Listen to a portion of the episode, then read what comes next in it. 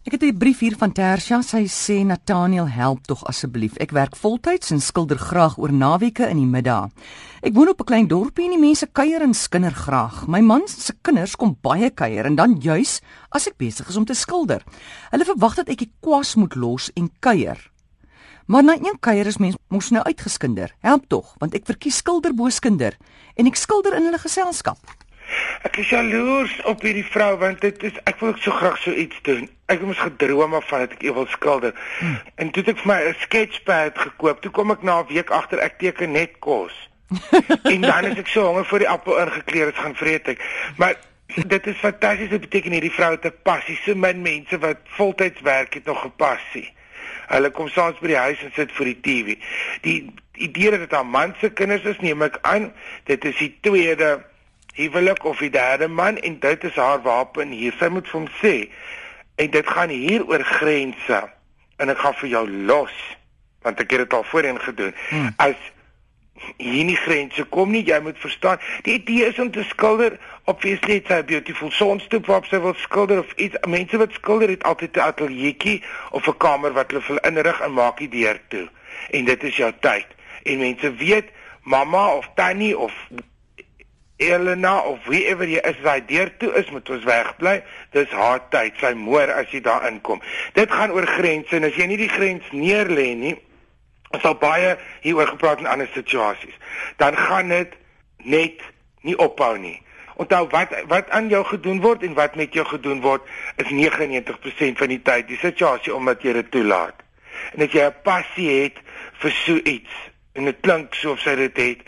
En baie dan is jy nie lus nie. 'n mens en jy werk voltyds jy sê met jou man ek gaan nou skilder as die kindertjies kom. Daar's koekies op die bord daar's tee.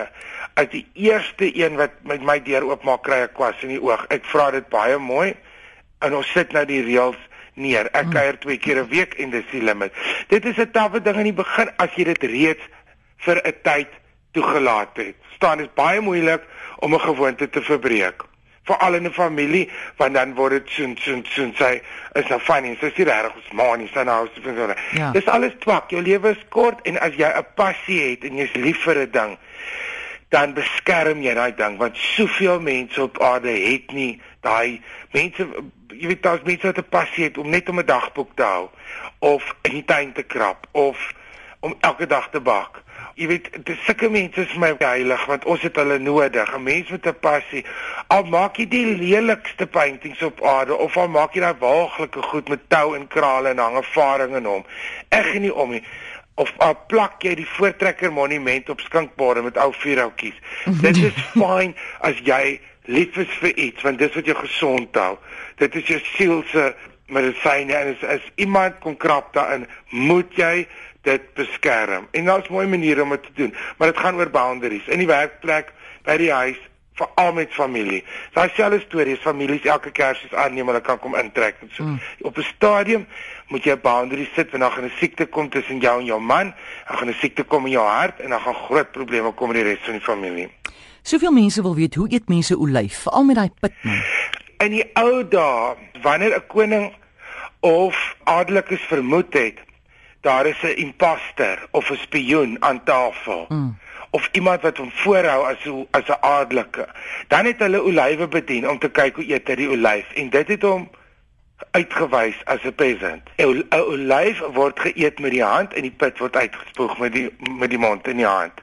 Daar's allerlei mense wat olyf verkies in stokkies en goed verkoop. In die regte lewe word 'n olyf geëet met die hand en dit is aanvaarbaar dat jy nie jou hand hoef te bedek nie dat jy die pypie met jou vingerpunte uithaal. Jy bring hom na die voorkant van jou mond toe en jy hang hom met jou vingerpunte uit.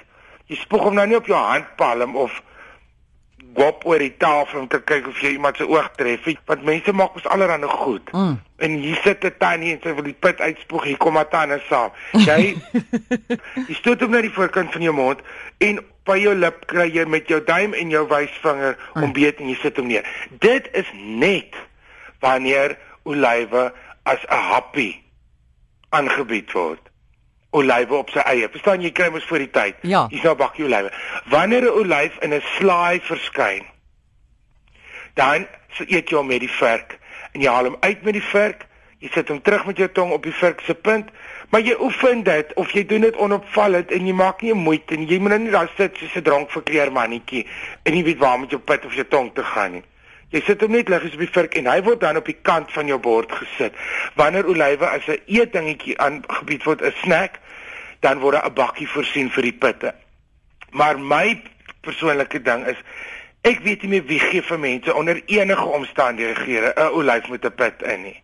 Jy kry olyfpitters en jy kry ontpitte olywe te koop. Tensy jy nou 'n plaas het en jy lê dit goed self in. Maar ontpit die ding, dan is daar jy het 'n masjienkie en as jy dit een keer daai goedjies kan gebruik, ek kan nie vir seker vinnig dit vat nie. Ek ontpit 300 olywe per minuut terwyl ek TV kyk. Want as jy dit een keer kan doen, kan jy dit doen. Spaar jouself die ellende en daar's niks so grillerig soos 'n klomp skorrel goed met uitgespoekte pitte in nie. So Die idee is in Europa, jy eet hom met die hand, jy haal die pit uit met die hand, maar ons het masjiene, ons koop dit nou in sakkies en botteltjies en pakkies ontpit. Mm. Koop net die ding ontpit, sal jy nou vir jouself sit en klippe kou as jy 'n pit kan uithaal. Goed so, ek verstaan as hy in 'n slaai of in 'n dis is, dan eet jy dit met 'n mes en ja, vurk. As hy in 'n warm dis is, moet 'n ja. olyf ontpit word. Baie mense Goed. doen net daai tipe Griekse slaai mm. en baie restaurante is lui en koop dit vir goedkoper mm. en gooi dit in en maak dit die mense se probleem. Dan eet dan wanneer dit deel is van 'n gereg, gebruik jy vurk wanneer dit 'n happie is, ja. Het.